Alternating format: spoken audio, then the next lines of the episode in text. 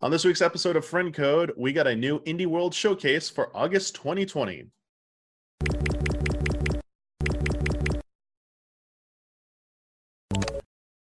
Hello, everyone. Welcome to a new episode of Friend Code. I'm your host, Michael Damiani. This week, I'm joined by Ian Hink. Hi. Daniel Bloodworth. Hello. How's it going, you two? We were, uh, It's it's over a hundred. That's yeah, it's, it's hot. Yeah. Parts of the going, state, warm. it's going up. parts of the state are dealing dealing with blackouts, and uh, just the usual at this time of year for the state of California. What is a little uh, unusual, but you know, happy news was we got a little bit of a return to normalcy today in terms of Nintendo updates. Uh, we got a proper Indie World showcase that usually happen around this time of year because this is usually when uh, PAX West happens. They're doing a digital version of PAX West, but they've always done a, an Indie World or an Indies back in the day around this. We got one bright and early this morning, our time, 9 a.m. So the three of us were up bright and early to, to, to Not as react to early this. as some other things, thankfully. True. Nintendo has and other things have done things way earlier. What was it like 7 a.m. I think is like the earliest we have. Uh, Nintendo's done some six a.m. 6 a.m. Something was at six. Yeah, I remember something. was Jeez, Some of them six. 6 a.m.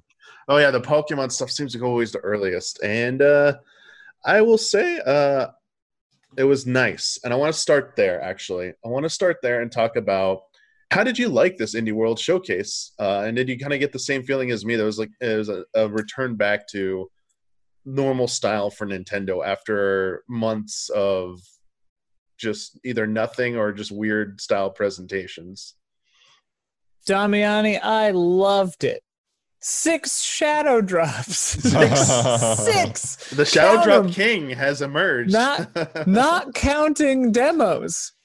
Full titles. Uh fantastic. But yeah, I mean, waking up early, I didn't even like know if I was going to tune in this morning, but then I woke up sneezing cuz I I accidentally fell asleep with my air conditioner on. And, uh, then I was like, well, I'm up, might as well be up. You know, and I'm glad I tuned in cuz it was a lot of fun. My expectations were really low and uh, it delivered, I think and I like the indie world showcases because you know it, it like I always say like it sets your expectations appropriately because you know it's just going to be a bunch of indie games. You're not going to see any big crazy things like Breath of the Wild or whatever. Uh, we were joking that Destiny 2 might drop on Switch because they're technically indie, you know. But like, no, yeah. So expectations were low and they were exceeded for sure. Um, yeah, I think they did a really good job of bringing a variety of content where everything actually uh, feels like it's it's pretty good quality. You know, there are a couple of things in there that are like, eh, I don't know about that, but not really that much. Like most of the games uh, look interesting, look like they're being well made, uh, look like somebody had really done their homework to see like, is this worth you know putting in a direct um, or you know, and also even I think the you know the curation between the main, the quote unquote main games, and then the stuff that was in the montage. You know, whereas like some of the things that were in the montage, like okay, yeah, we've we've seen that game eight times. We don't need to see it, you know, in depth right now. Just show it's on Switch. Got it. Cool. Move on to the next one. Uh, also, I, I was doing the timestamps for our reactions, and some of these trailers uh, including like title cards and stuff, clocked in like under a minute. Hmm. Uh, so they really did. Outside They- the montage? Uh, yeah. Wow. Uh, so they really did, you know, make sure to be to the point to tell you what you need to know and not just go on and on and on about some of Moved these at things. a good clip. Yeah. Yeah. Yeah, I really like the as you mentioned, Ian. It sets expectations, but also the Indie World Showcase, the formula. You you know what you're getting. It's always usually a trailer reveal, short trailer, uh, and then you get potentially a developer or just one of the Nintendo staff narrating over actual gameplay just for a little bit, and then you get that title card at the end that has all the information you need. You know, when's it coming out? You know, and who's making it, and just it's a really good i think it's a really good format and uh, i, I kind of like the i kind of like seeing this because as we, i mentioned earlier they did a treehouse live for paper mario a while back uh, they've been Mhm. announcing a lot of things just on twitter straight up uh, with, with shadow drops of videos. Po- the Pokemon Company did do some stuff. Um, you know, we kind of already went through that, and uh, the maybe the setting expectations lesson wasn't quite learned at that point. We did get a a, a Sakurai presentation for uh, for Min Min in uh, joining Smash Brothers, which is shot all from Sakurai's house, which was really good. But I also think just this being exactly as we remember, because the last one was in March. The March Indie World Showcase, I think, was the last oh, right. The traditional the video GDC, we quote unquote got, one, right? yeah. Yeah. And uh, you're starting to see other companies like the most recent State of Play, uh, very traditional style. You're, you're seeing some companies figure out thing how to work in the in the pandemic and how to start putting things together that look have some semblance of what it looked like before. And for me, again, that was the nicest thing to see was that this gives me uh, made me feel good. Uh, I was very I was happy, and as you said, I really liked most of what was shown today, and think it was a, a really good a really good showing overall for them. And going on that note, uh, what they showed, I kind of want to ask both of you. Well, what was the game or maybe games that stood out the most for you? Like, what were your highlights that made you uh, made you very that piqued your interest? For me, it was definitely Spiritfarer. I uh, I even downloaded it and I've been playing it for. I've gotten maybe an hour, hour and a half in, uh, before we shot or shooting right now, and it's really fun so far. It's really cute, and so far hasn't made me sad. That was your um, concern. You you were saying you just expected at some point that game is going to make you cry. Given its Yeah. nature, I, I've- I mean, I still feel like it's got a good chance of doing that. Yeah, I saw a quote saying it was, it was more about life than it is about death, something like that. Yeah, and Oh, it's so it's kind of happy.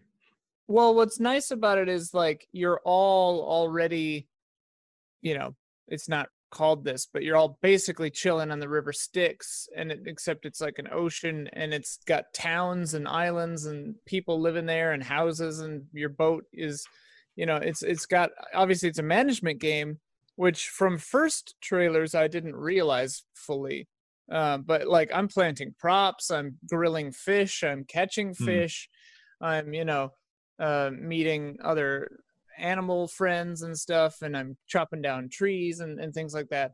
Uh, but it's got a so far good sense of progression and a, and it's moving along at a good pace. So and it's just gorgeous. Like the even on switch it's running pretty well so far i think. And um just the the animations are really really cool. It's a neat Yeah, game. I want to say that they previously released their uh, past titles on Switch, so they probably, you know, have used that opportunity to really learn the ins and outs and what they can expect out of it. yeah because they um, did jotun and what was the other one Uh, I I I keep forgetting the name. They I they keep- reminded me Oh, earlier. Sundered. Uh, Sundered. yeah. Sundered. That's right. Yeah, yeah, yeah. Yeah. So they've got this real cool, like animated looking drawn style that I like. Yeah. But it's cool. It's a good game. This So was uh, this was one of the shadow drops actually. Yeah. This was The the first? This was the first shadow drop, correct? Of the And I immediately I missed part of the next game because I immediately went to my fantasy critic team and, and bid on it.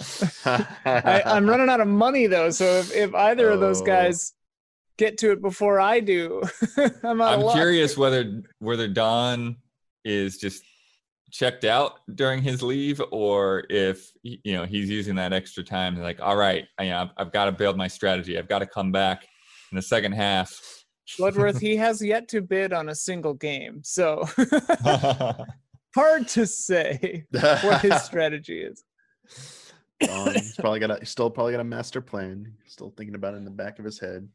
Uh, yeah, Spiritfarer, uh, one of the highlights for me as well. The uh, it's twenty nine ninety nine. So I think of the Yeah. games shown today that actually are available right now was the most expensive on there. So around thirty bucks. Yeah. Uh, I but hear the same, reports it's also available through Game Pass. I haven't checked if let me check if it's on PC as well, but uh, Ooh. I it's, assume it that- is on stadia i got the stadia But- update next I don't week or right now. Spiritfarer. Um, let's see, it joins says- Xbox Game Yeah. Pass. And Xbox Game Pass for right here. PC. Yep, I, I could download it right now. I already bought it on Switch. and grabbing it So- again a second time. yeah, I've been I've been hoisted by my own petard. Uh, what about you, Blood? Was there a uh, a game that stood out for you from the presentation? Um, the one that stood out the most to me, uh, mostly just because it's you know very different art style, uh, is uh, Takeshi and Hiroshi. Mhm. You know, going back and forth between that kind of stop motion aesthetic, which is the you know the quote unquote real world, um, and then uh, this idea that uh, somebody is making uh, a video game for their their younger brother and you know and you're sort of like deciding like how difficult is it going to be how much you're going to challenge him versus how much you're going to let him win um, there is like maybe a hint in there that there's like you know some tragedy going on but you know with the the younger brother as well. So hopefully it's not you know like even said like hopefully it's not too sad. Yeah. uh, but it's an interesting concept for sure uh, particularly when you think about you know the, the different contexts that you could do like a, a a dungeon maker type of game.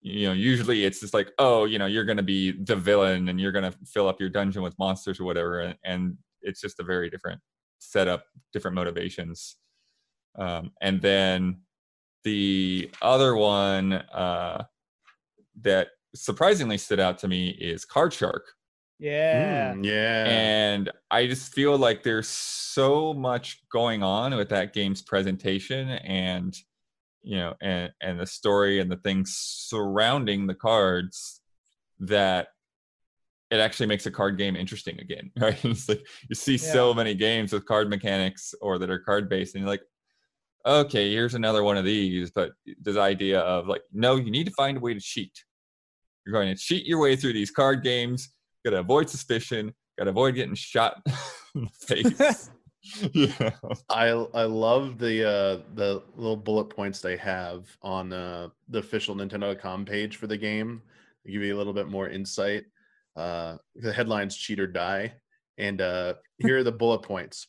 So real like uh, sorry, real card manipulation techniques and mini games with roguelike progression. Oh.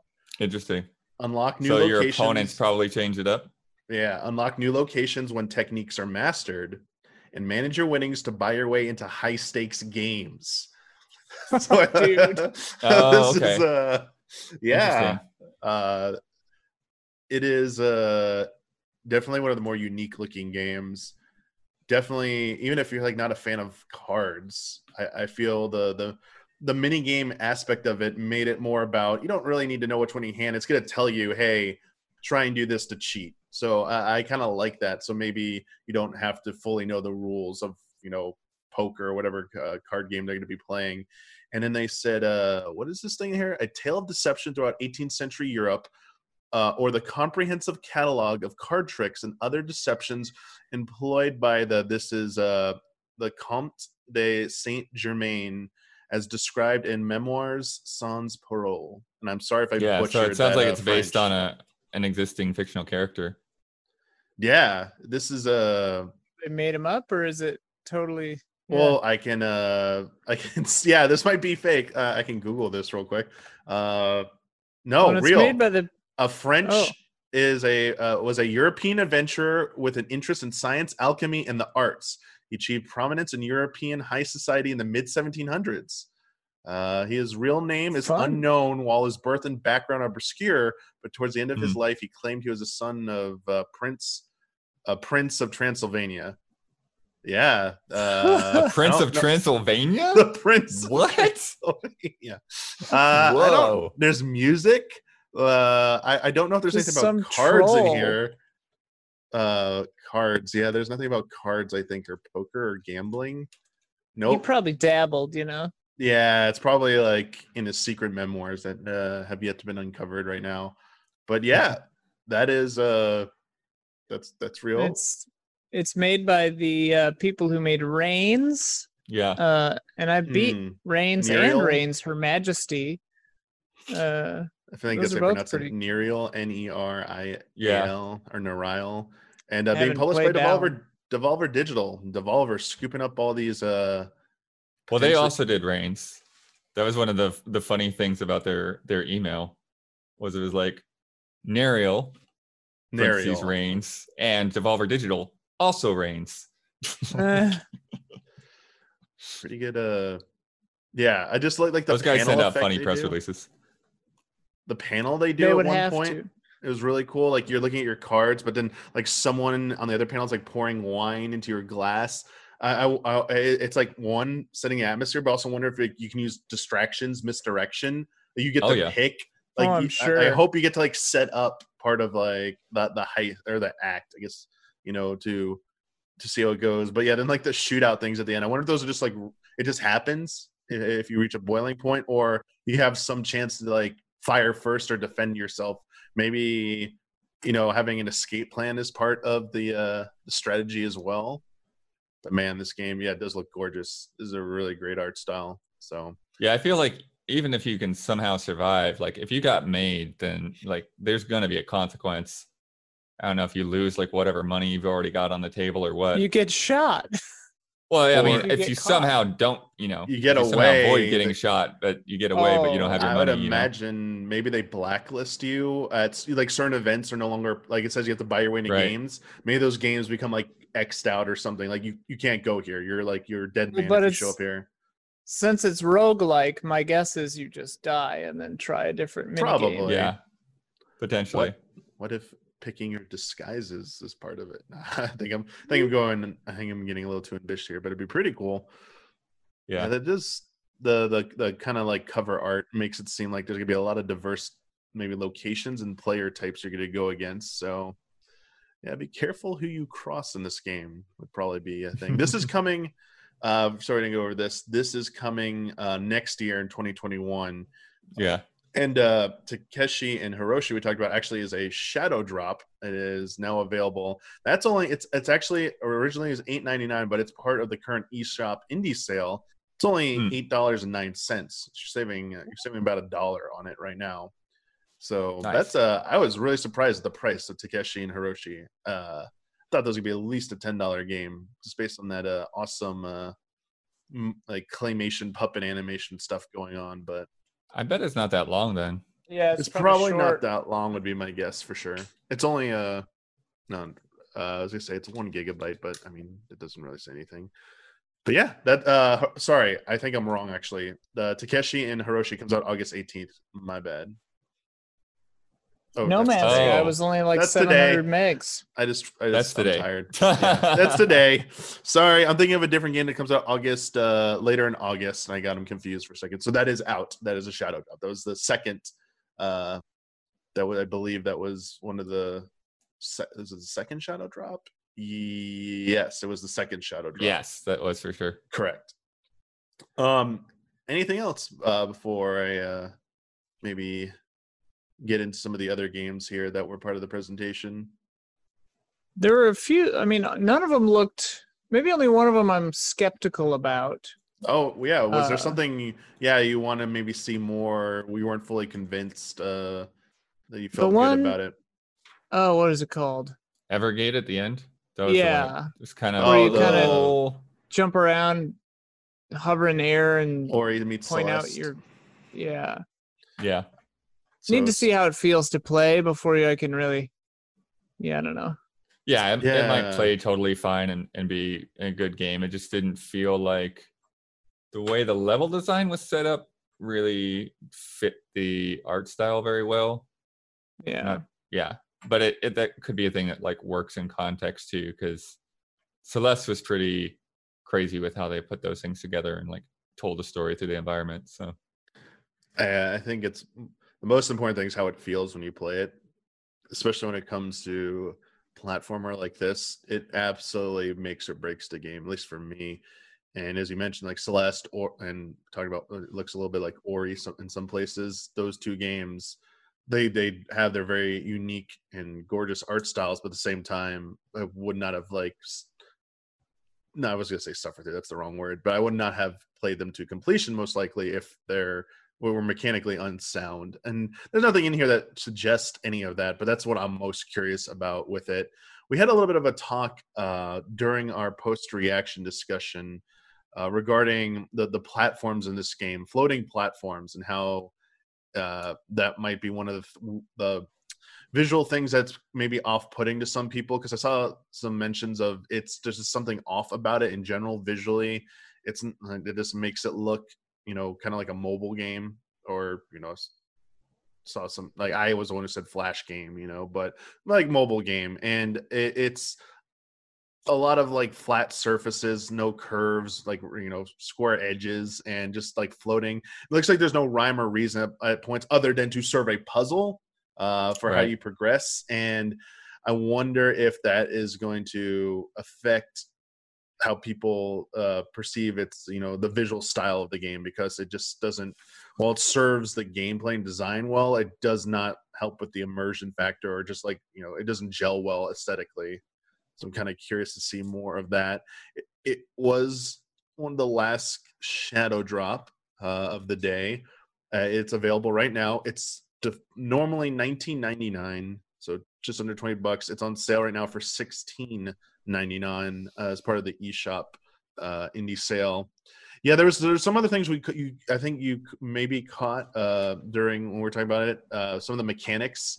Uh, you can slow down time so that you can like take aim and hit stuff like there's like some kind of like ranged ability.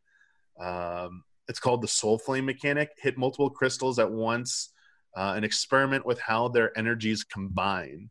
So there's some interesting that could be potentially some interesting thing about that uh, it's about like you're you're going across memories of people who like that have been left behind. I don't know if they necessarily mean they're dead, but it says move across time and space to under uncover Key's mysterious connection to another soul. So you really you you saw like there was humanoid characters at one point that were like popping into the level. Um, yeah, they talk about like the soundtrack and the art style. It says beautifully hand drawn illustrations. I'm like, okay, they're hand drawn, so yeah.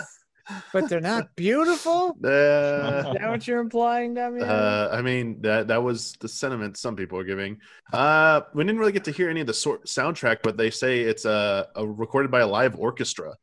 So I'm kind of curious to get wow. a sampling of that as well you know, to say some like intriguing, maybe nice things about it. And they call it a 2D platform puzzler, uh, navigating the afterlife. Uh, yeah, I mean, I thought I'd probably give it a try. going on here. Yeah, I'd mm-hmm. give it a mm-hmm. try. Uh, uh, maybe, maybe it's I don't know. For some reason, like the price isn't like an insta buy for me. For some reason, maybe that's a little bit harsh, but it, it's not like it doesn't grab me immediately like Ori did, where Ori's like, I'm gotta play this. Like what I saw, perfect.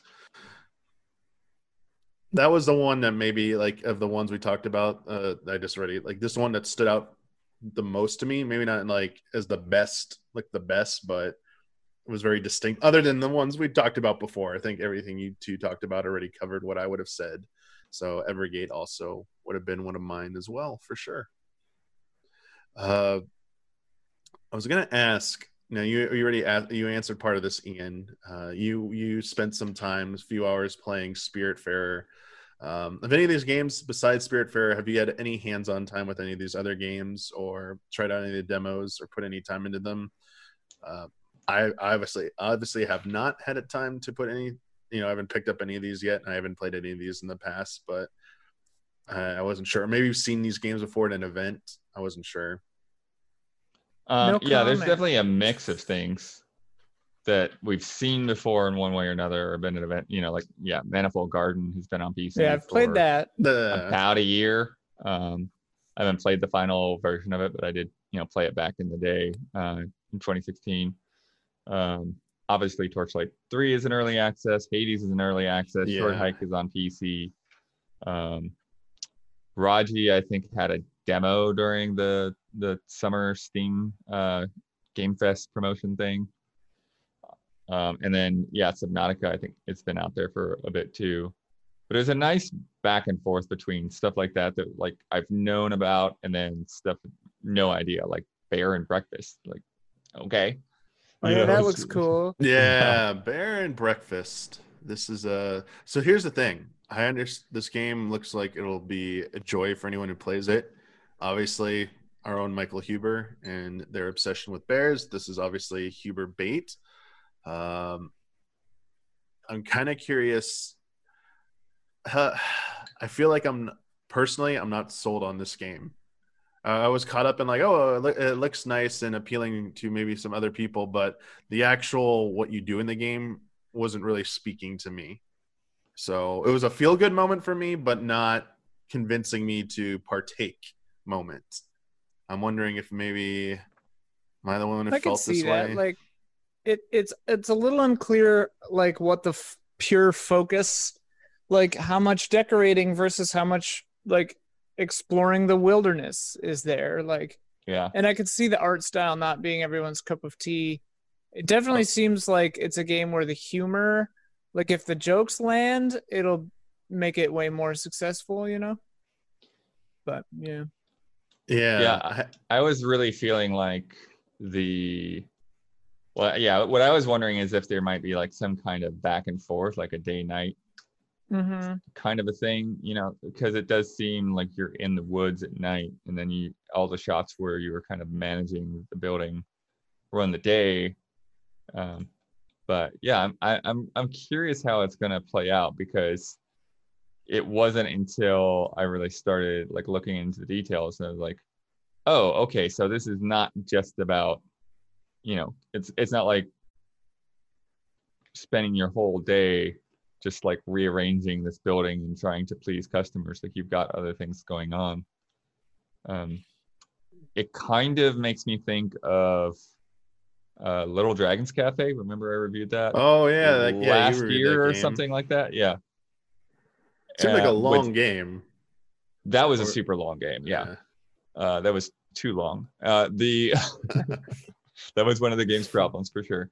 Uh, but uh, but it, it's similar. I sort of had this thing where you you know you're managing the cafe, but at the same time you had to go out to find ingredients and you know improve recipes and all of that. So I'm I'm wondering if similarly if there's some element to where as you discover things in the woods, then it makes the management easier, and then you know you you go back and forth in the the way that how they'll end up playing off of each other.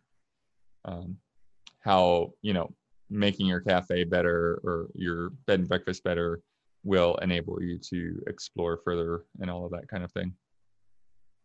Yeah, for uh, for any of our viewers or listeners who haven't uh, been able to look up this game, uh, just a little bit more detail um, from the Nintendo page.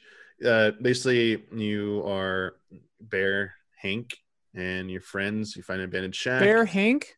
Bear Hank, and Oh, uh, Hank. Yeah. Yeah. I was like, Equipped with their teenage ingenuity, turn uh, into a turn it into a money making bed and breakfast scheme for unsuspecting tourists. Uh, so it says you can customize your inn with dozens of guest rooms, bathrooms, parlors, and entertainment. Each room can be individually customized, uh, completely from furniture to fixtures. Uh, you bring guests into the forest, stay your inn, keep guests happy to maintain your reputation, earn tips, and attract new customers uh, complete objectives and storylines to collect new additions and perks for your inn. I'm going to assume some of that ties into. I don't think there's Yeah. going to be a day night cycle so much. It doesn't really explicitly say here, but I think some of the quests might take you into like nighttime, as we saw, uh, because they uncover a world rich in lore, side quest characters, and secrets. And that that that There line is- you said during the reactions, uh, Bloodworth uh, finds himself uncovering a plot deeper than the wilderness itself. I was like, okay. How do how do the words scheme and unsuspecting or unwitting fit into that? Like it sounds like you're just running a B and B. And like, Like, there's there's- something know- more nefarious going on with the you're a bear? location. I, I, I I think, it some- yeah, that's you the do big wear a hat reveal. and shirt at one point. Uh, I wonder if the forest maybe changes you into an animal or something like that. You know, maybe that's Oh. the the Hmm. hook. Kind of was getting that Oh. vibe from what I was seeing. Thought there was some evidence of that, but you know, maybe I'm wrong. Uh, this is from uh, Gummy Cat Studios developing it, being pub- published by Armor Games. Armor Games Studios, sorry, is coming out next year and will be a timed console exclusive for the Nintendo Switch. Players to be determined. Is an interesting Yeah, to be determined. Maybe Meaning it uh, might be one player or might be four. Yeah, might be a, a Groot stream candidate next year potentially. Weird. Yeah. Uh, so there are a few. There were definitely a few other games that were mentioned during uh during the Indie World Showcase that we haven't really covered yet. They started off with uh, Hades from Supergiant Games. Uh, you mentioned already it's an early access. Uh, it, they give it a date. It's coming out uh, fall 2020. Uh, it is a it's from the makers of Bastion, Pyre, and Transistor, and they're claiming they're combining all the best elements of those three games into one, uh, and that you are basically battling your way out of hell. Uh, each playthrough will be unique and different uh, as you fight your way through the underworld, and they. Uh, what was the last thing? Um, yeah, you have like other characters that you meet that help you out. So like you know, Zeus, Athena, Poseidon, like different you know Greek characters are going to come to you to aid you in your quest. Uh, the one thing I will say is uh, we had this discussion in the on the stream, but we can have it again here for sure. Just because it's a, a roguelike. It is a roguelike dungeon crawler. And uh, I had to Ian was asking why. He's like, You like FTL, Damiani? Well, why would you not like something like this? And so yeah. there's a key part of this, Ian. Roguelike, and then the next the next qualifier, dungeon, dungeon crawler. crawler. That is yeah. not my forte. I'm not really into dungeon crawlers. So that part of the game maybe doesn't speak so much to me. Um, it's funny well to me as, because you you love playing like 14 and stuff, and it's all about optimization of a build and things like that. You know. Yeah. Uh, I, I there's it'd be interesting to really get into it. Honestly, I, I do, I do think the thing is, 14 is a known quantity. It it does not. Uh, there is okay with one exception. it does not offer you the roguelike uh, components. Um, it, yeah. it is it does have dungeons in it. It just provides so many other activities. It's just a diverse range of activities that if you're jumping into Hades, all you're getting is this. You're getting a roguelike dungeon crawler, and that is all you're going to get. So if you want a moment of reprieve, it's stop playing, go play another game. Whereas in something like yeah. 14, I could stay in that world and go do something else. And I still there's so many different ways. Yeah, two different two different realms there, honestly. But I'm not uh, completely opposed to dungeon crawlers. I've definitely played uh, uh, I've definitely played uh, the earlier Pokemon uh, Mystery Dungeon games. I've tried out one of the Shiren the Wanderer game uh, mm-hmm. games, like one that came to Wii back in the day, and they, yeah. they have their for me they have some limited appeal. I think what's most off-putting about this to me is its perspective. I'm not the biggest fan of isometric viewpoints and it being so zoomed out. It looks visually the uh, the art style looks really good. I just don't personally get drawn to this type of this type of perspective.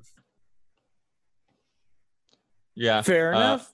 I I kind of feel you a little bit on that because this um, I need to do a little bit of catch up on uh, Supergiant because I played Bastion, but I really haven't uh, played the other games. I know Pyre had like this whole crazy sports angle going on too.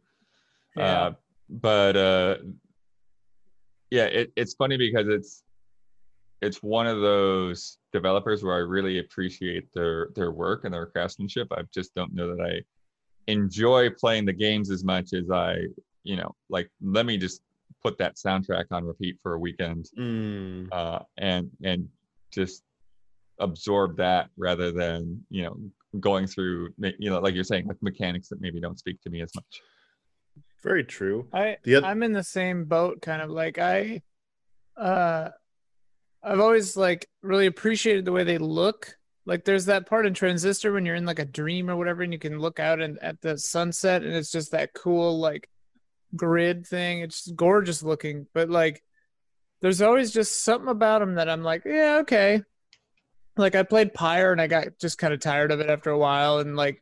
Transistor, mm. like the way the sword, I don't know, it felt like weirdly like condescending or something the sword's tone of voice i can there's oh, I, yeah. I, don't know i can't put my finger on it the the way the sword talked and how she couldn't talk everything about it just felt kind of weird narratively i, I don't know like whatever but like, like, it was a cool game narrator and bastion that's always the thing that's i mean that was fun yeah. Most, yeah. i know it, yeah i know it's divisive but i like that actually i like the narrator and ba- bastion uh it, this is really funny but like in college we would make music in GarageBand a lot, and uh, so my ear just immediately catches on to those loops and some of them were Mm. in the bastion soundtrack and i couldn't hear anything but them uh so it's i mean they're they're free to use you know you, there's nothing wrong with using them uh sampling is great but like yeah i just my ear perked up every time i heard them you know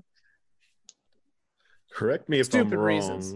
the this game, uh, uh, uh, I'm trying to look through the details to confirm, but I thought the trailer made it clear that uh, when you die, you, you like start again, like you, you come back, but you like Yeah. it, you bring along stuff that there's some like either information some or form of experience or something. I'm not. So that's the other thing I wanted to say. Sorry, that's not my style. Uh, what was the game? Uh, there's so many games that do this, but it you started don't like with Rogue uh, legacy damiani no zombie u remember that came out like you lo- Oh, uh, you sure. die go pick up your i don't like that st- style of progression It- it's not that never really drew me in uh, i i, i like that ra- more than straight straight roguelike where you just lose everything. So I, with ftl because I, I prefer shorter then. Ftl is not that terribly Ah. long so i would prefer something that's shorter where it is permadeath. You're done. Uh, rng has screwed you over or your choices did not you know kind of shield you a little bit more from like potentially crappy rng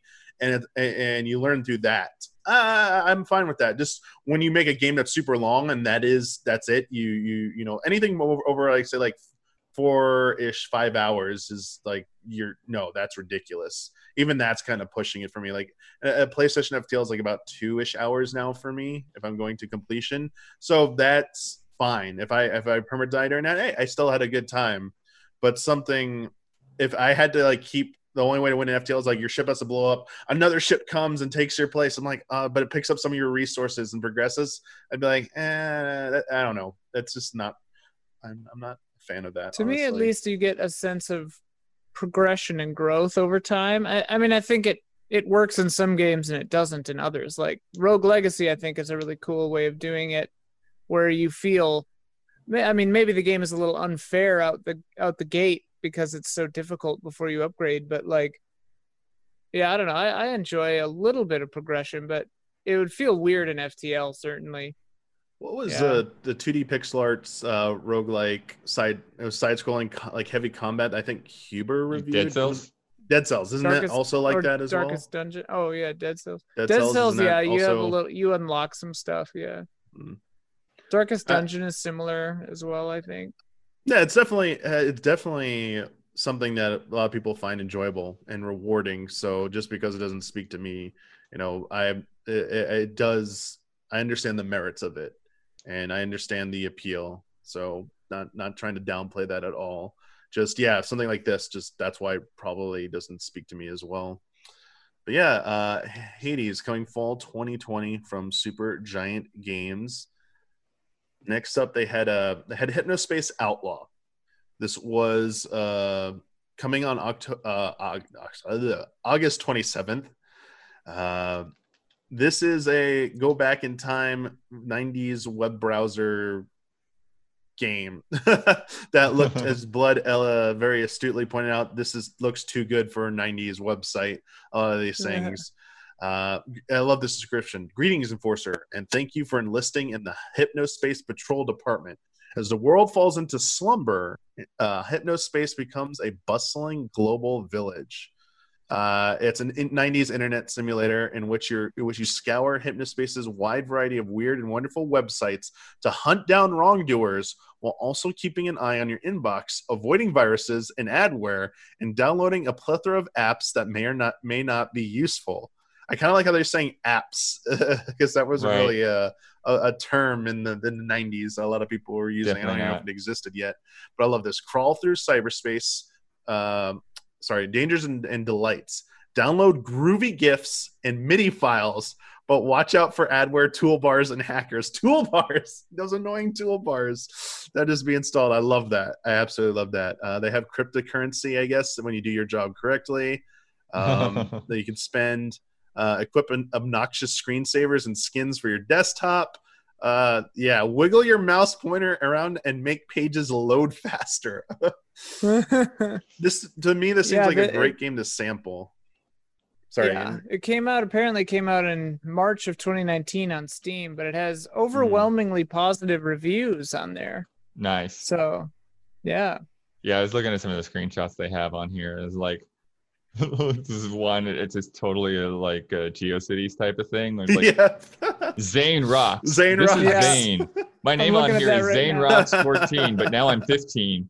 Just like- He's like really compressed photo of him, and then like guns with explosions behind them, and like a skeleton hand. so good. Uh, yeah, uh, it's man. There, I have a yearning to maybe not play. of I don't know. This maybe this is a really short experience, so maybe it is uh, the perfect uh, little bite-sized morsel I'm looking for. But not even just beyond game form. I've always every time I come across like a YouTube documentary about what happened to AOL and something, and I'll just like fall down that rabbit hole for like a few hours. Just makes me yearn for trying out that old style of internet interface again. Just to like, I just want to try. Can I just use it one more time? You know, it's gonna be horrible, but does nostalgia just to like check it out again. And just like it's nice confetti again. in background and some you know random mp3 that's been horribly compressed just looping every eight seconds yeah i uh, just you know getting those those old error pages that used to have like comedy things on them and then you know those don't like those almost don't even exist anymore because no one even like everything redirects now if you get an error or you know you go to a page just redirects you back to the home page. Doesn't even tell you there's an error 404 anymore. Or you used to have uh we remember we used to have those like splash screens where like there'd be some big elaborate 3d animation before you could even get to the web page. Yeah, yeah. It'd take forever to load.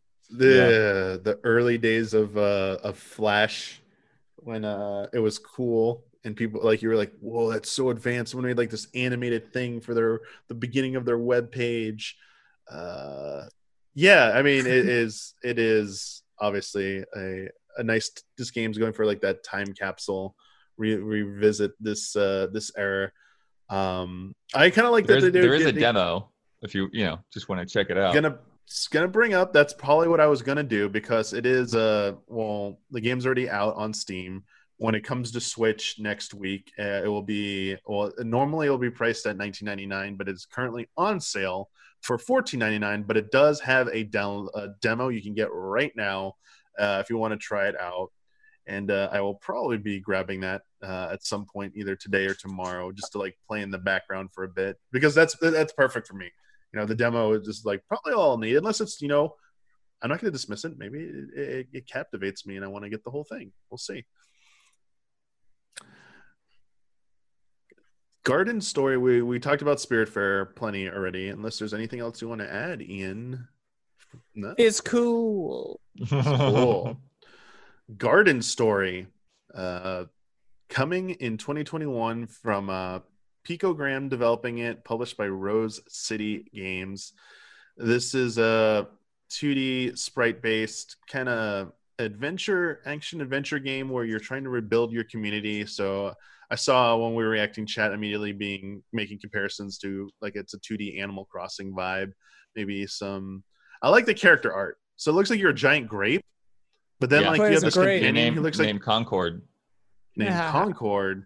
Uh, you're yeah, because you are the newly appointed guardian of the Grove.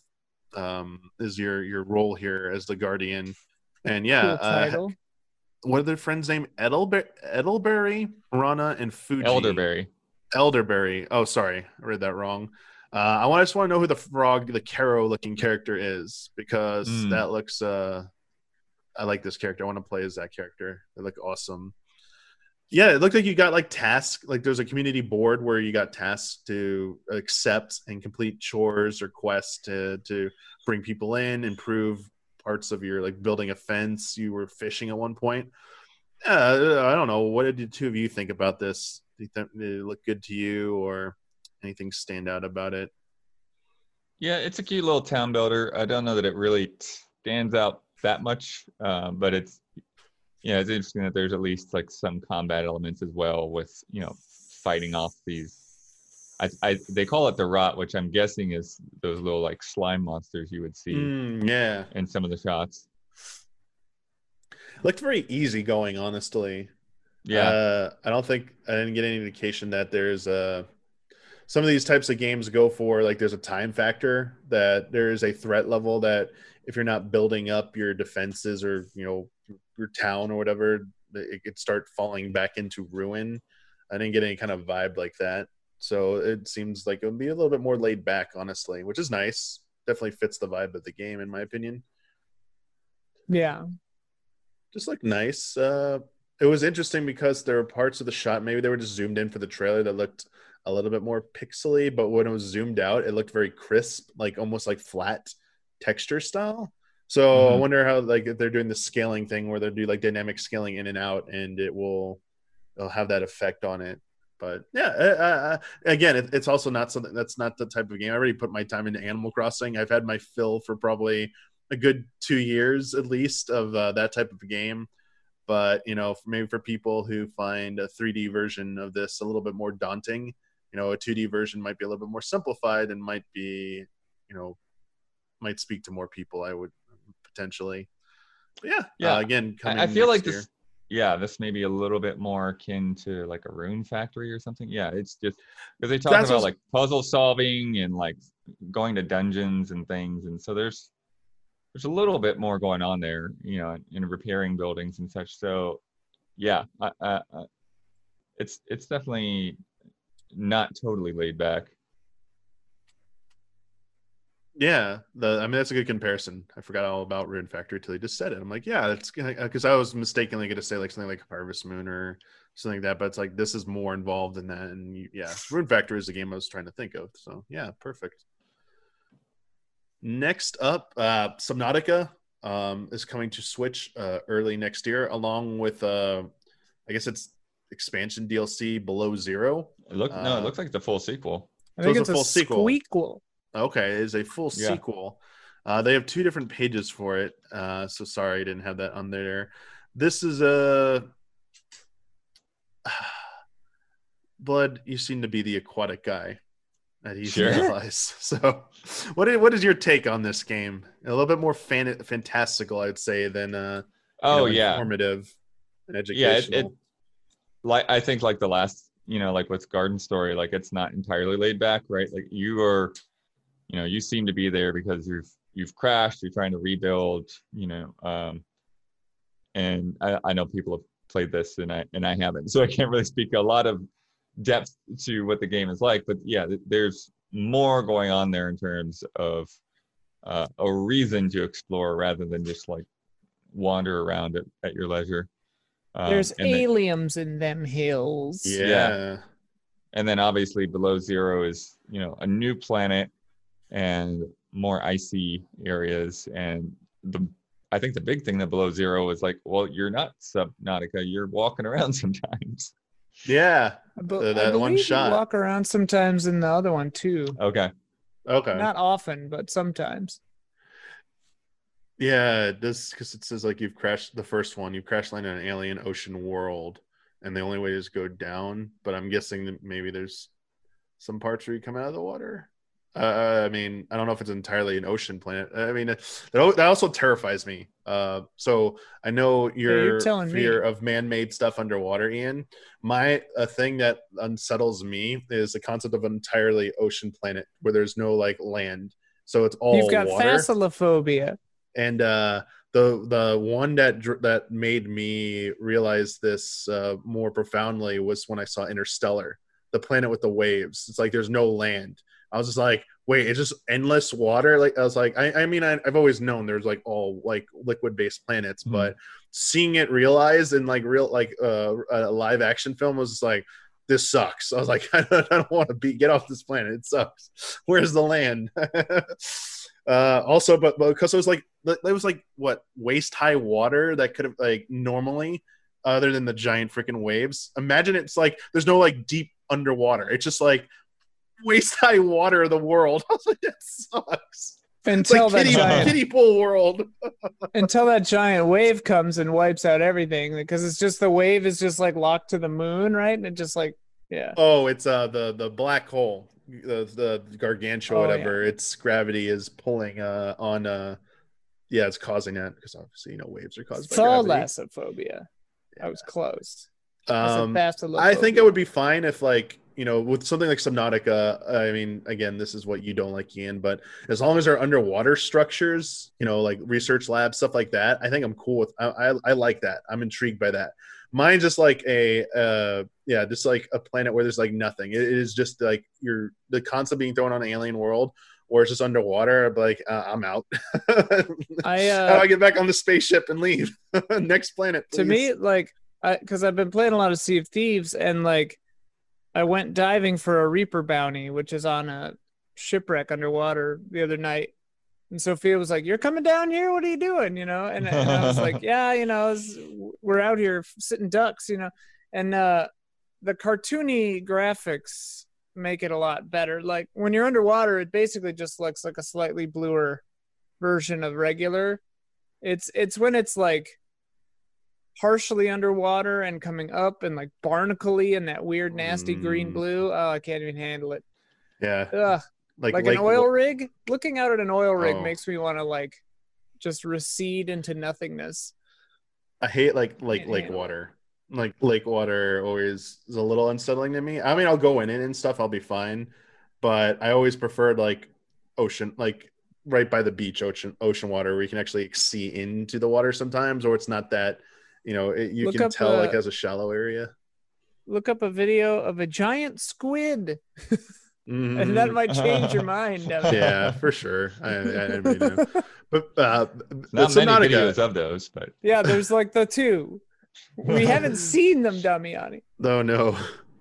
I, I do like the concept of this though. Like as soon as you land on the planets, it's like there's a ticking clock. You got to find resources to like just nourish yourself and live, and then you start con- you can start to construct underwater habitats, which I think that's kind of cool. And Yeah. then yeah, they're, they're they even talk about like pr- underwater pressure because when you go underwater, uh, so obviously pressure is a thing that you have to deal with anywhere, even if you go into space. But for the most part in space, because I was rewatching uh, was the core uh, movie about going to the center of Earth and saving uh, Earth. But the difference between going into space and going underwater or in you know underground is that space is, for all intents and purposes, is mostly empty. Uh, and there and like the pressure problem is like solved by like you just got to figure out how to like pressurize a suit and you're good.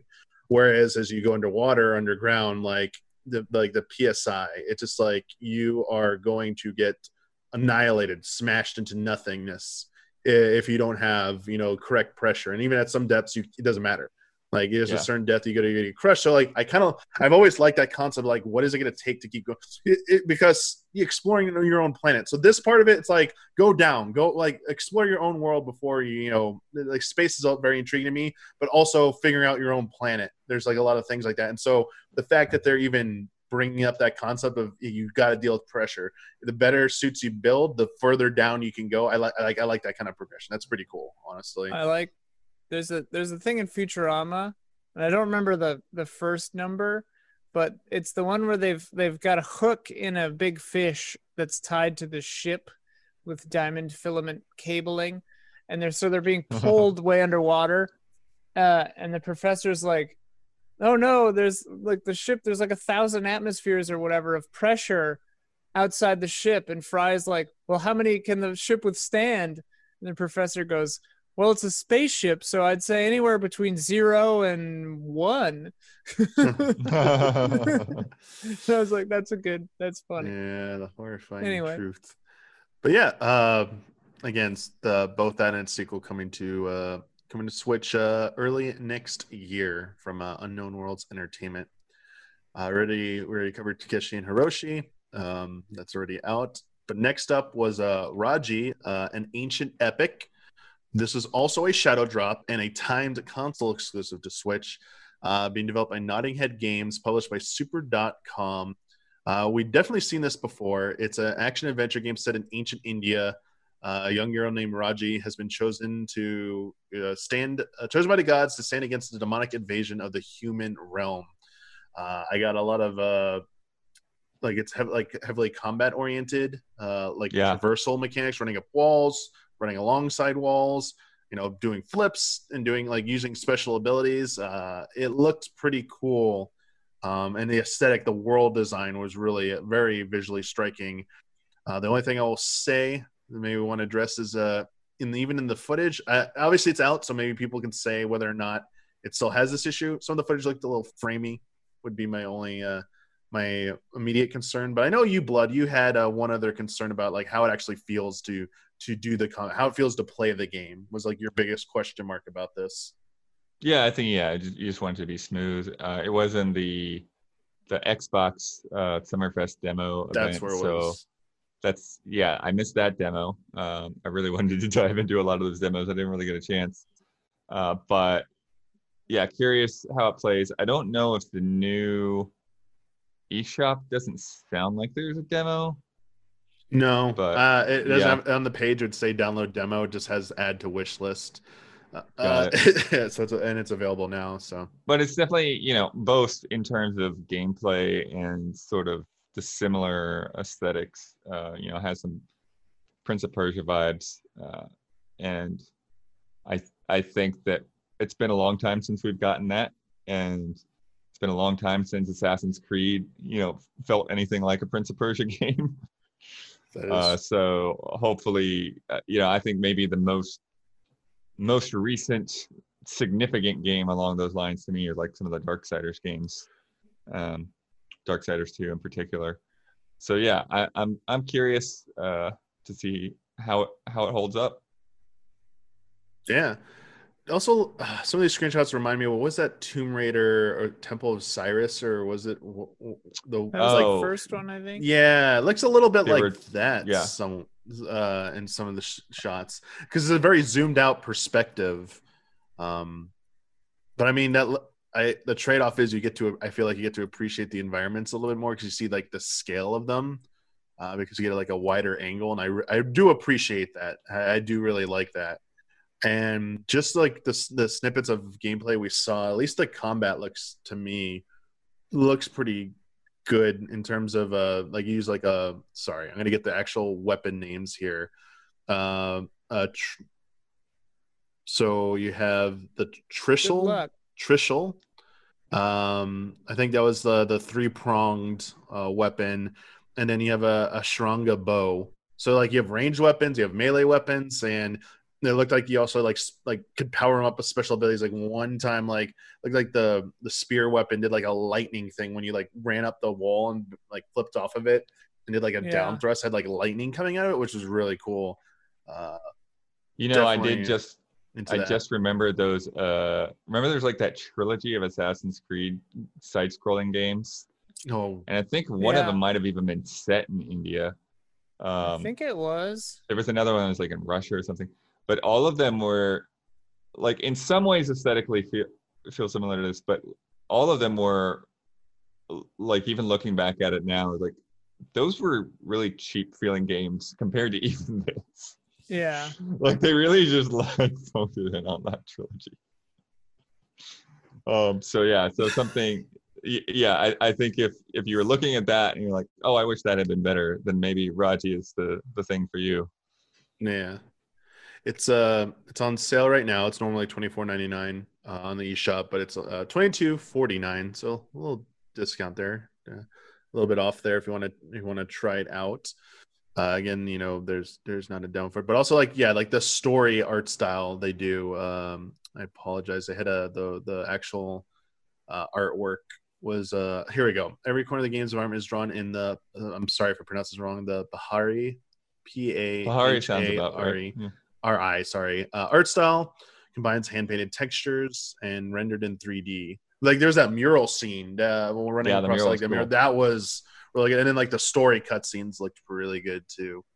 Uh, yeah. So uh, uh, I'm curious if someone if someone just says like yeah it doesn't have any performance issues, I think I might actually check this out at some point for sure.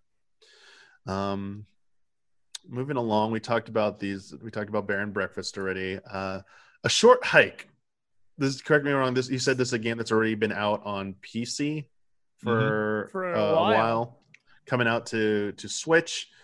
It is uh, available. Might not be available yet. It's coming out today. It's later today. Uh, Yeah. Timed console exclusive, and it's it's pretty cheap. It's uh, normally seven ninety nine. It's only seven nineteen right now. So for a little under eight bucks, you could pick this up. It Um, won some awards or something too. I think like the IGDA or something. Let me see. Came out July Uh, 30th, 2019. Gotcha.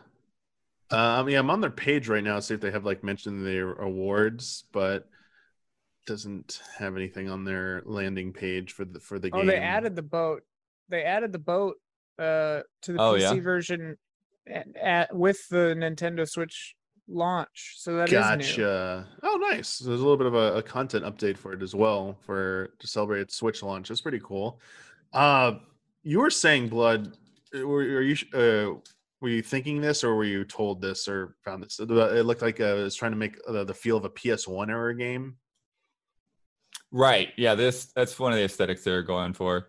Um, yes. So Short Hike won the grand prize at the 2020 uh, Independent Games Festival. Nice. That's a that's a pretty prestigious award there. Yeah.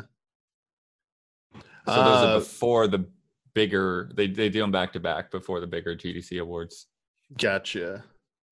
Uh, so it is a it's a game about exploration. Um, again, like it's art style, uh, PS1 era. Also, to me, I got like 3D DS game vibe as well, which is a very unique style at this point. Looking back, you know, over 10 years ago when those games came out.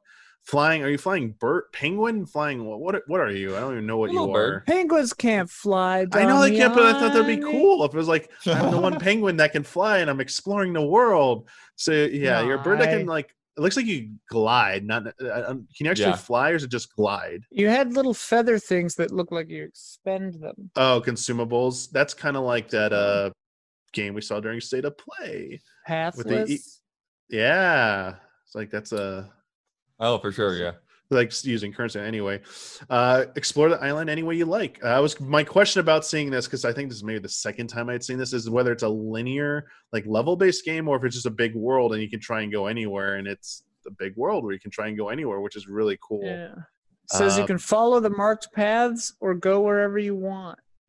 Yeah, they they they they're really pushing the play at your own pace. They even say in the description, "There's no need to rush. Take your time fishing along riverbanks or swimming by the lakeshore." Uh, they have collectible hidden treasures scattered about, so kind of like dangling those to encourage you to explore. Uh, and they're I didn't realize some- IGFs actually come with money. Oh, really? There's a cash prize. Because it, well, uh, that's what it looks like. Like the Seamus McNally grand prize in parentheses ten thousand dollars, and then the Oh. audience award two thousand dollars. Wow. It's a Way to go. Yeah, decent decent chunk right there. That's pretty good. Well, I I mean, I, I like I like this visual style. The and this type of game suits me. And I heard everyone in chat when we were actually saying this is an extremely short game. Apparently, I, I It's guess in the you- title. Yeah. yeah. a short hike. You're just trying to get up to the summit. Apparently, uh, this is something I will probably pick up and try. I feel bad that uh, I had neglected this in the past because I feel like I saw this at some point for Steam, and I was just like, "Oh, I forgot about it. Now it's back." But yeah, it's uh, I like it. I'm into this for sure.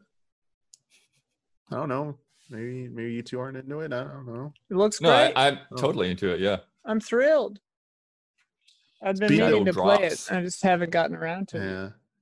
It looks like it's just being developed by one person, Adam Robinson Yu. Mhm. Uh, and then uh, I just poor Will. haven't Limited had a short it. amount of time, you know. I get that. I fully understand it for sure.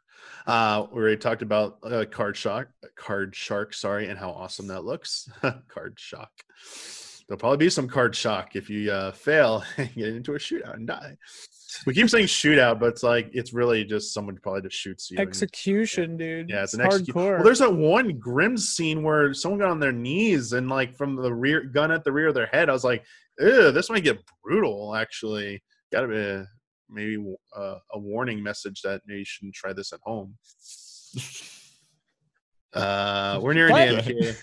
Torchlight Three, Torchlight Three, coming fall 2020 to Switch from Perfect World Entertainment. Uh, is this a game? what can you say? Yeah, these It's games. Torchlight. You either like it or you don't at this point. Yeah, I mean, they seem to keep doing. uh Seem to keep doing well, and uh they the big thing they tease in pets are back.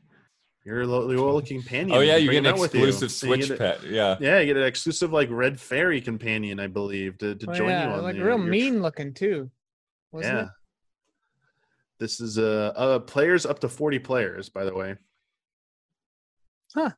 That's a lot. Of, that's a lot of players. That's a lot. Yeah. Uh, I don't, unfortunately don't have much else to say about it. Again, it's that that that that perspective. Yeah, this is the perfect And, uh, storm of things you don't like, that man. Unfortunately, yeah, it's like I would I would play this on a group stream or stream team or a Mike and Mike for one session, but then not want to come back to it. Most likely, is unfortunately the reality for me. But to everyone else who loves it, yeah, I mean, glad they're they're continuing. You know, keep making them as long as they're doing well. We briefly mentioned Manifold Garden. Um, Mhm. This has already been out. Uh, this game it, it's interesting because I feel like this game should completely speak to my interest, but there's there's one key thing that is uh, making me weary about this diving into this is its first person perspective. Motion sickness. Yeah, and then making me sick because of all the falling and loops. And it's like, oh no, no, no, no. you I think the do only a thing that lot can of make it like worse for me is- changing. Yeah. You do a lot of changing which switches and- wall yeah. you're on too. I think Uh, you might spew if you tried to play this one. Yeah, this is almost screaming. I wish there the the PC version had a third party or third person mod so I could play it third person. Uh, but But uh, it yeah, I just think that the way you interact with it, there, there's not, it doesn't even make sense. yeah, Yeah. Yeah, I think it It's would. all third about- person might even make it worse. yeah, The Right. whole it'd have to like you'd see everything just like yeah. Very Uh, Escher esque playing on, you know, design and repetition and perspective. And it's Uh, cool. yeah, do it's uh, very cool. sorry, have either of you actually played this or no? Yes. I I played it like four years ago. I haven't played it played, recently. I haven't played it since it was finished. Well, I mean, did you like how it Uh, actually played though? I mean, yeah, it's, it's Yeah. very Okay. intriguing. Yeah. Yeah, I played it for like an hour um or so. But it was super hot in here and I get motion sick when it's hot. Um and I'm playing something like this. So I had to I had to pause. Haven't gone back, but I really enjoyed it so far. best, to best of your knowledge, is there a part with the Penrose stairs in this game? The, is that the eternal Yeah, up staircase? the yeah, optical probably. illusion, like in 2D, you can make it endless, but in 3D, it can't be realized. Yeah.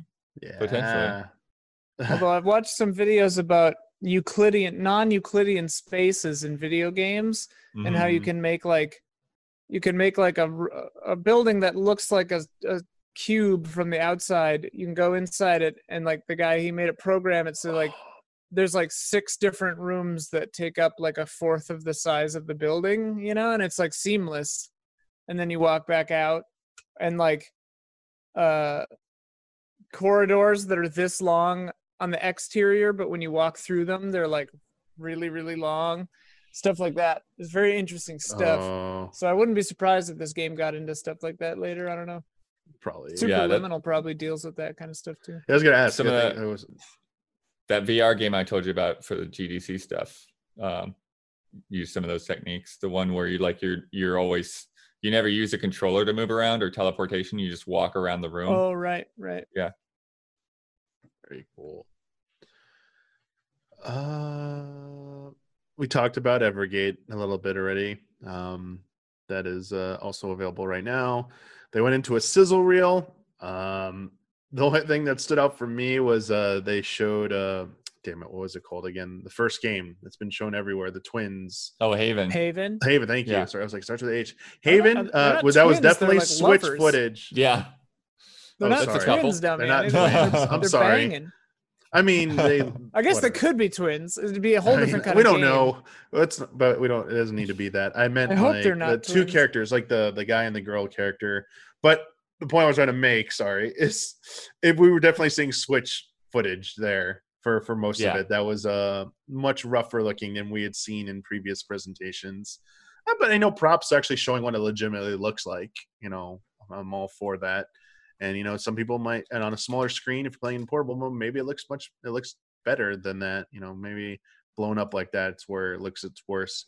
I don't know. Was there anything else in the sizzle reel? I I, I had the list games. Nothing really I'm curious Who about going under.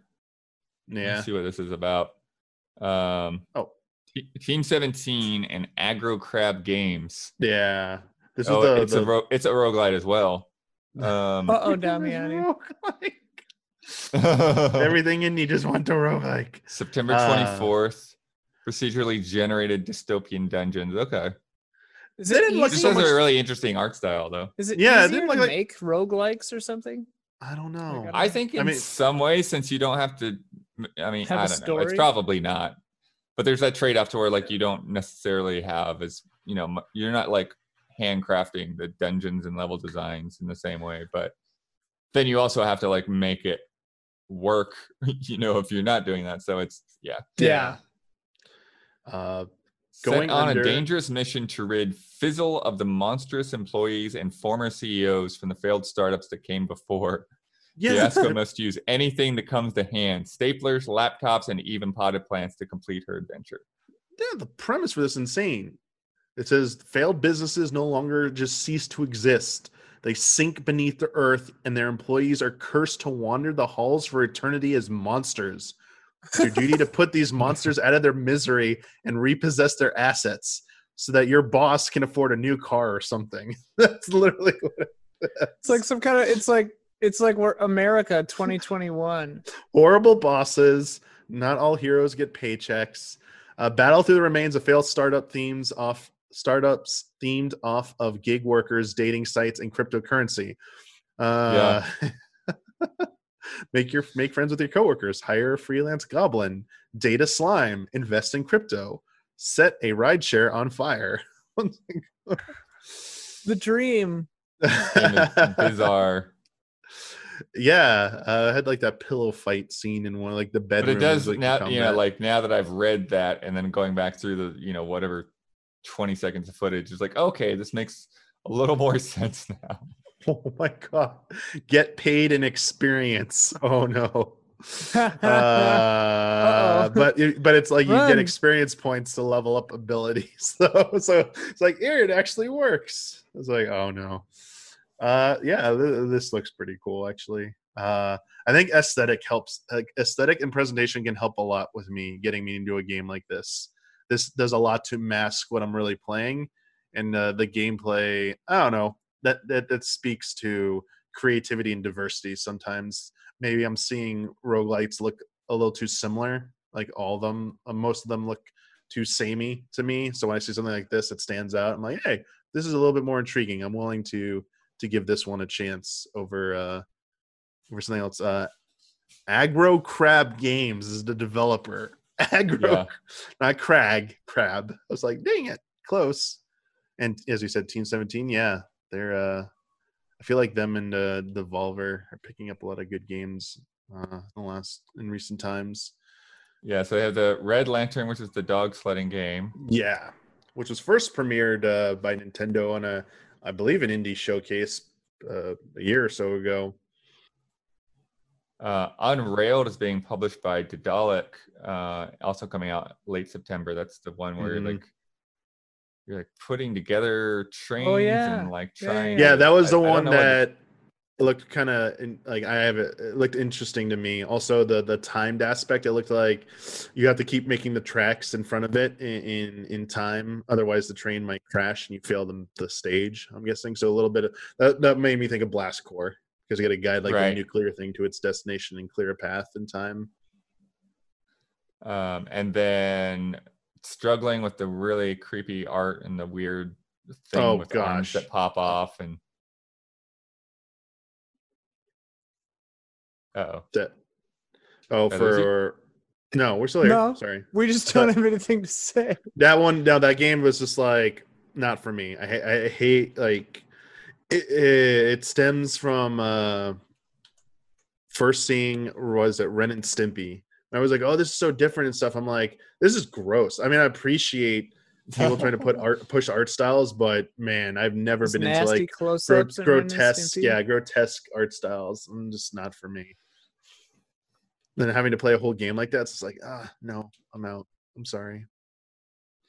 Um, in those, I, I know at points, Damiani, you were talking about not liking the backgrounds kind of blending in, but it does have this interesting like monochrome look to it, Yeah, for uh, what was it almost In, like uh, a Game Boy game. uh sorry, what was it called? In uh, In uh, most, in in most, sorry, not in yeah, that most. one's out this Friday, um, and everything it looks kind of bluish. Yeah, it's got like a like a dark bluish tint, and in the other ones it has like a, a dark like a matrix has like has like a matrix filter over it in some of them, like the matrix green in some of them, Mhm. and then like uh like a, a, a lighter blue, and then there's even this like I don't want to say like amber autumn kind of vibe on like this one exterior shot. I mean, a lot of these wider shots look amazing and in general, but it's like interior. It's always interior stuff. It's always interior shots of like labs or compounds that the foreground, background. They're just parts where when your character's walking through it, it just for me is hard to distinguish. I always jump on something and think it's a oh I can oh that's the back damn it that's the background I can't jump on that. I was like okay my bad. Um, some modern I feel like some modern pixel art based games uh, s- to, for me struggle to distinguish themselves in those types of environments. Like this, a lot of these shots remind me of uh, I, I could say like these came out of a, a whole different number of recent games. I mean, heck, even this one shop looks like an environment from the Messenger, like an underground part from like the Messenger. Like they all Sure. use this, but at least the Messenger, I feel, was a little bit more unique in its backgrounds and foreground designs. I never had that problem in the Messenger, whereas something like this, or even uh, I didn't play the more recent one, but the the first uh, Bloodstained, uh, the Curse of the Moon. That one, uh, there was a few parts where I had like that issue as well, and then it was a Panzer Paladin. Uh, I was watching footage. There were some parts of that as well. So I don't know what it is. I mean, I I, I kind of wonder like, is there like a shared asset for sprite work or a sprite tool that a lot of these developers are using? Because while their environments definitely look unique, the actual building blocks of it, I mean, obviously it's sprite work. The building blocks of a lot of the stuff looks. Some of the assets do look similar here and there. I don't know if there's a, I don't know, Ian. Maybe if you know this better, if there's like a, mean, sprite there tool any that everyone's number- using. Oh, Any number of tools, so I don't know. It's hard to say. yeah. But I mean, uh, Inmost does look really cool, though. Yeah. Well, what's interesting is there's three different characters that you play as, and the, like some of them look like really more contemporary, while the other guy has like Yeah, armor on and a sword and a grappling hook, and like okay, yeah. it's really interesting. Um, They also But- say it's a it's a short game. It's three to five hours, meant to be played. in oh one yeah, sit- that's that one. Yeah. Yeah. Potentially Play it in one night. for our best game in to play in a night category that comes back. um, anything else you want to mention for the sizzle reel, or do you want to move on to the the the grand finale? The grand Finale. I have a- finale. I have a question about Sure. this grand finale, so called. Okay. Sure. because they ended it with the Untitled Goose Game getting a two-player mode, which is awesome. i I think that's great. But Mhm. then, like, my girlfriend sent me a thing about it. I saw a bunch of people on Twitter talking about it. Polygon had an article about it, like this and that. And it was like there were six shadow drops in this thing, and Untitled Goose Game is still the main like big story right. and I don't get it. Like the game is cool. Really? We played it the one time and it was fun, but it's like then we were done with it. Like it's a it's a one and done thing to me. I don't I don't understand its lasting So power yeah, and why people are freaking out about Okay. Untitled Goose On a practical level, I understand where you're coming from, Ian. On a practical level, I understand that. Uh, I feel like Untitled Goose Game transcended that and became more of a, a cultural thing, especially in the video game sphere. So this game was all over the place being talked about. Everyone was you, you were participating in it even if you weren't playing it because you loved making like meme images of like what is the goose gonna be honking at this time in this image. So now that there's two of them, this just amplifies it again. It, it- it's boosting it again, and it's going to because it got so big. And I think in the social and, and on social media platforms, I feel like that's why this is such a big deal and why it's being so talked about because hey we get to go back to this again but now we got two we got two we can do so think of the things we're going to do with this and Well, that, a game that's that's kind of meant- like what that's kind of like what Omar said when I was bitching about this to him earlier. Is like, uh, he was like, "It's a big story now because it was a big story before." Like that's all it is. And I was like, "Yeah, i will give you ian i don't know how long i don't think the effect is going to be as profound as before uh, I, I think this will be more right. short-lived for sure Oh yeah. D- d- don't get me wrong. I think Untitled Goose Game is great. Like it's it's a cool game, but yeah, I just don't understand why everyone was so gaga for it. I'm I'm guessing that it will probably be local co-op only. I don't It is, know that yeah. for sure. That yeah, is- but that is makes sense. confirmed. uh, do they have to change the title of this game? Does it now have to no be but i wonder if the Untitled Geese Game? i wonder if they get the I- multiplayer I hope the mode is called Untitled Geese yeah, Game. that'd be good. That'd be really funny. uh, It's a charming title. It's yeah, a just- charming game. uh coming to steam and itch on september 23rd with a new two-player mode oh but yeah everything about this game like the, the the the cheeky nature even the comedy they do when writing up stuff like featuring a horrible goose that's you town full of people just trying to get on with their day you hate them a dedicated honk button ha ha ha it's like they're just having so much fun with this game Yeah, I mean, it's just a yeah, yeah, I'm not fun, to. jolly I'm not game. anti Goose Game. yeah I am pro Goose Game. I, I I do just think its appeal, wonder- its practical appeal, Ian, will largely depend on if, as it looks like it's almost all the same areas from the from the game. They're not making new areas. If Yeah, they so reimagine the task to support Yeah. and take full use of the co-op play, if they Yeah. don't, it's just the same stuff. Maybe it's still fun, but I I, I would imagine the appeal of that goes down a little bit compared to if they put One a little bit more work into it. I wonder how much, to what extent, like how far you can get away from each other. Like, will the camera zoom out to a, a certain degree, or are you pretty much tethered Hmm. uh, Didn't to each other? Yeah, I wonder if they'll do like the split screen thing. You know, those dy- like Harry Yeah, Potter Lego games where they do the dynamic- Oh, sure. thing. Yeah, they might do that, Yeah. or they might just force you to stay. It only zooms out so far. And it's like, nope, that's it. That's as far as you can go. Stop. That's the boundary. Yeah, we can find out when it when it's added because it's a free free uh, update to the existing game. If you already have it um, on Switch, it is nineteen ninety nine, so twenty bucks. Uh, but yeah, that is uh that was your indie world showcase. I do like how they've also kept the tradition of no matter if, if even if it's not the biggest thing in the world, they do seem to always end these on. "Eh, There's one last fun thing, and they kind of like play Yeah. have a little bit of fun most of the time with it. Uh, I mean, even something I don't want to just not dismissive of it, but I think Axiom Verge Two was the most out of nowhere. Like, oh, this Mm. is this is a. I mean, it's a new announcement. Could have fit anywhere in the show, but they've also done things like Cadence of Hyrule was announced in one of these. Like, ooh, whoa, they they've done. They've gone from something as big as that to. I think this might be. This wasn't even a new game reveal. It's just like here's a new mode in a game. They they they they. I think they've chosen pretty wisely when it comes to that. And again, going back to your earliest point, Ian, help help set expectations that it's a fun it's a fun presentation. It's generally very enjoyable through and through, and you get like a little nice surprise at the end. Uh, it's not a megaton, but it is something. It's like, oh, that's a that's a nice thing to finish off with, a good closer, basically. But yeah, Yeah, I think I think to me, you know, kind of going back to what we were talking about with that stuff in the beginning, uh, there's a good number of games here. Like there were, you know, like 12 or 13, like quote unquote main features, and then the montage and the Goose Game announcement. Whereas, you know, I think the thing that's been frustrating about a lot of the Nintendo uh, directs and Pokemon directs and stuff over the past couple months in the summer is you know you'll you'll go through the trouble of of getting up to watch them and all that. And then it's like okay well here's two or three things. And like oh, okay. Like I, I didn't i don't feel like this was necessarily worth the time of doing something separate when you could bundle it all together. Um whereas Yeah. this i feel like yeah this was this is nice. This was worthwhile. This was cool very good point. Yeah, it made no sense why they split the Pokemon. I mean, we could probably answer why Pokemon Company did it, but from everyone else's perspective in the world, it was like, why didn't you put that MOBA mobile MOBA announcement in with the rest of the stuff instead of giving it a dedicated second thing? Because again, it set expectations, you know, out of whack for a lot of people.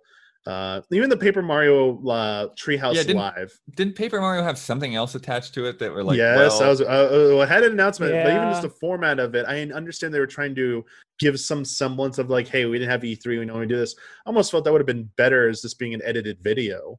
Just have like Right. the narration over it, and maybe you could cut to a person on camera every now and then. But it actually being live, uh, I don't know if they'll ever do that again because of the technical difficulties they came across. They might just just say screw it, just do it, do it as a produced video. But the the expectations again, they said there would be a there'd be a third party announcement of way from WayForward would be developing a third party IP uh, new game And announcement everyone went crazy because with originally they didn't specify as third party. Originally they had to they just said WayForward's announcing Yeah. a new game, and so everyone started jumping to all these like rumors about a certain game Metroid. or and- Wario Wario game, and then all of a sudden they're like, wait, no, it's a third party game. So then everyone goes Castlevania, and then it's Yeah. no, it's it's none of these. It's the worst. Your worst. uh Your worst reality has come to pass here. Um, then they had Bakugan. Bakugan. oh my! The only reason that, that anyone can surmise to why anyone bothered is because Reggie is involved in Bakugan. That was like the last promise thing, the last business deal arrangement. Reggie Fils-Aimé, uh, former president of Nintendo, and CEO of uh, Nintendo of America. Uh, yeah, that that was their last deal, and it, and it was just like a contractual obligation that it needed to be fulfilled, and it, they got the, that kind of was, I think, the low point. At least with, with the Smash Right. Brothers reveal, they early on set out the expectations that it's a, it's an arms character and it, it so it's first party stop with the wild speculation. But that was a lesson learned from like the Byleth reveal which is a whole other thing. But i feel as the summer's gone on like it got lower and lower. Nintendo was going backwards it felt like starting with the smash presentation to pokemon to the paper mario uh treehouse live presentation that's why i feel so good about this indie world showcase because rescued and I by was saying they got back once to again. what's up Rescued by indies once again. Yeah, of course. Indies coming to the rescue, and ah, they have a they have a long history of uh, bailing Nintendo out. Uh, Wii U. Well, I feel like it's uh, Yeah. true on e- e- everyone's front. This Oh, it's. I mean, especially Play- now. PlayStation and Xbox have got, I got mean, uh, bug snacks. Here it comes. Tune in to the Easy Allies Bug podcast this week, where I guarantee we're going to be they're going to be talking about what the heck is coming out for launch on on the next gen consoles now. With uh, was the le- most recent one Overlooped being delayed. It's like every Deathloop? lo- Deathloop. Deathloop, sorry, Deathloop, sorry. But that was delayed. Yeah, that's not coming out this year. Q2 next year now, delayed. All the games that you thought were going to be potentially launch window games are just not happening for those systems. And it's indie games. These indie games are be carrying it. And yeah, I mean, that might be a discussion topic for a future episode of Friend Code, but it's actually looking better and better for Nintendo now. It's like maybe these uh, having all these big indie games is going to be enough to carry the Switch because those don't really justify getting a next gen console at this point. So, you know, maybe we'll have that discussion at some point. So, yeah, as you said, Blood, Indies coming to save the day again for Nintendo. But uh, on that topic, before we, we wrap up here, I do want to say we are very cognizant, at least I am very cognizant of the, the rumor mill. Um, this this indie direct was foretold uh, this past Sunday. Uh, the Twitter sphere was uh, uh, uh, all all a flurry with uh, uh, staying. Uh, there would be an indie world showcase this Tuesday that came to pass. Those same people were also saying next Thursday, August 27th, there will, or I mean Friday in Japan, August 28th, but August 27th our time, which probably means a 6 a.m. thing or whatever. I don't know. We'll find out. Uh, there will be apparently a proper Nintendo Direct finally. Uh, we're not taking that as fact. You know, we'll wait and play it by ear. But who the knows? Same The- day as the Gamescom. Uh, Twenty seventh maybe, is Gamescom. maybe. Yeah. I think that's the same day, but That, yeah. that lines up. So there might be uh, for everyone wondering what else besides Pikmin 3 Deluxe Edition Nintendo has coming out this year and a bunch of great indie games. You might have that question answered next week, so we're aware of it. Maybe it comes, but again, as always, don't fall into the trap of assuming this is fact and it's happening. And it, even if it's something is happening, it could be something like another third-party showcase, like a developer update, like they did a partner update that they did uh, with the Atlus stuff, uh, where we got a uh, SMT5 was the update was the big and a release window was the big yeah, finale. yeah, that was the other one. Yeah, please just just put them together, Nintendo. and do them Like, later. one, once a month is is fine.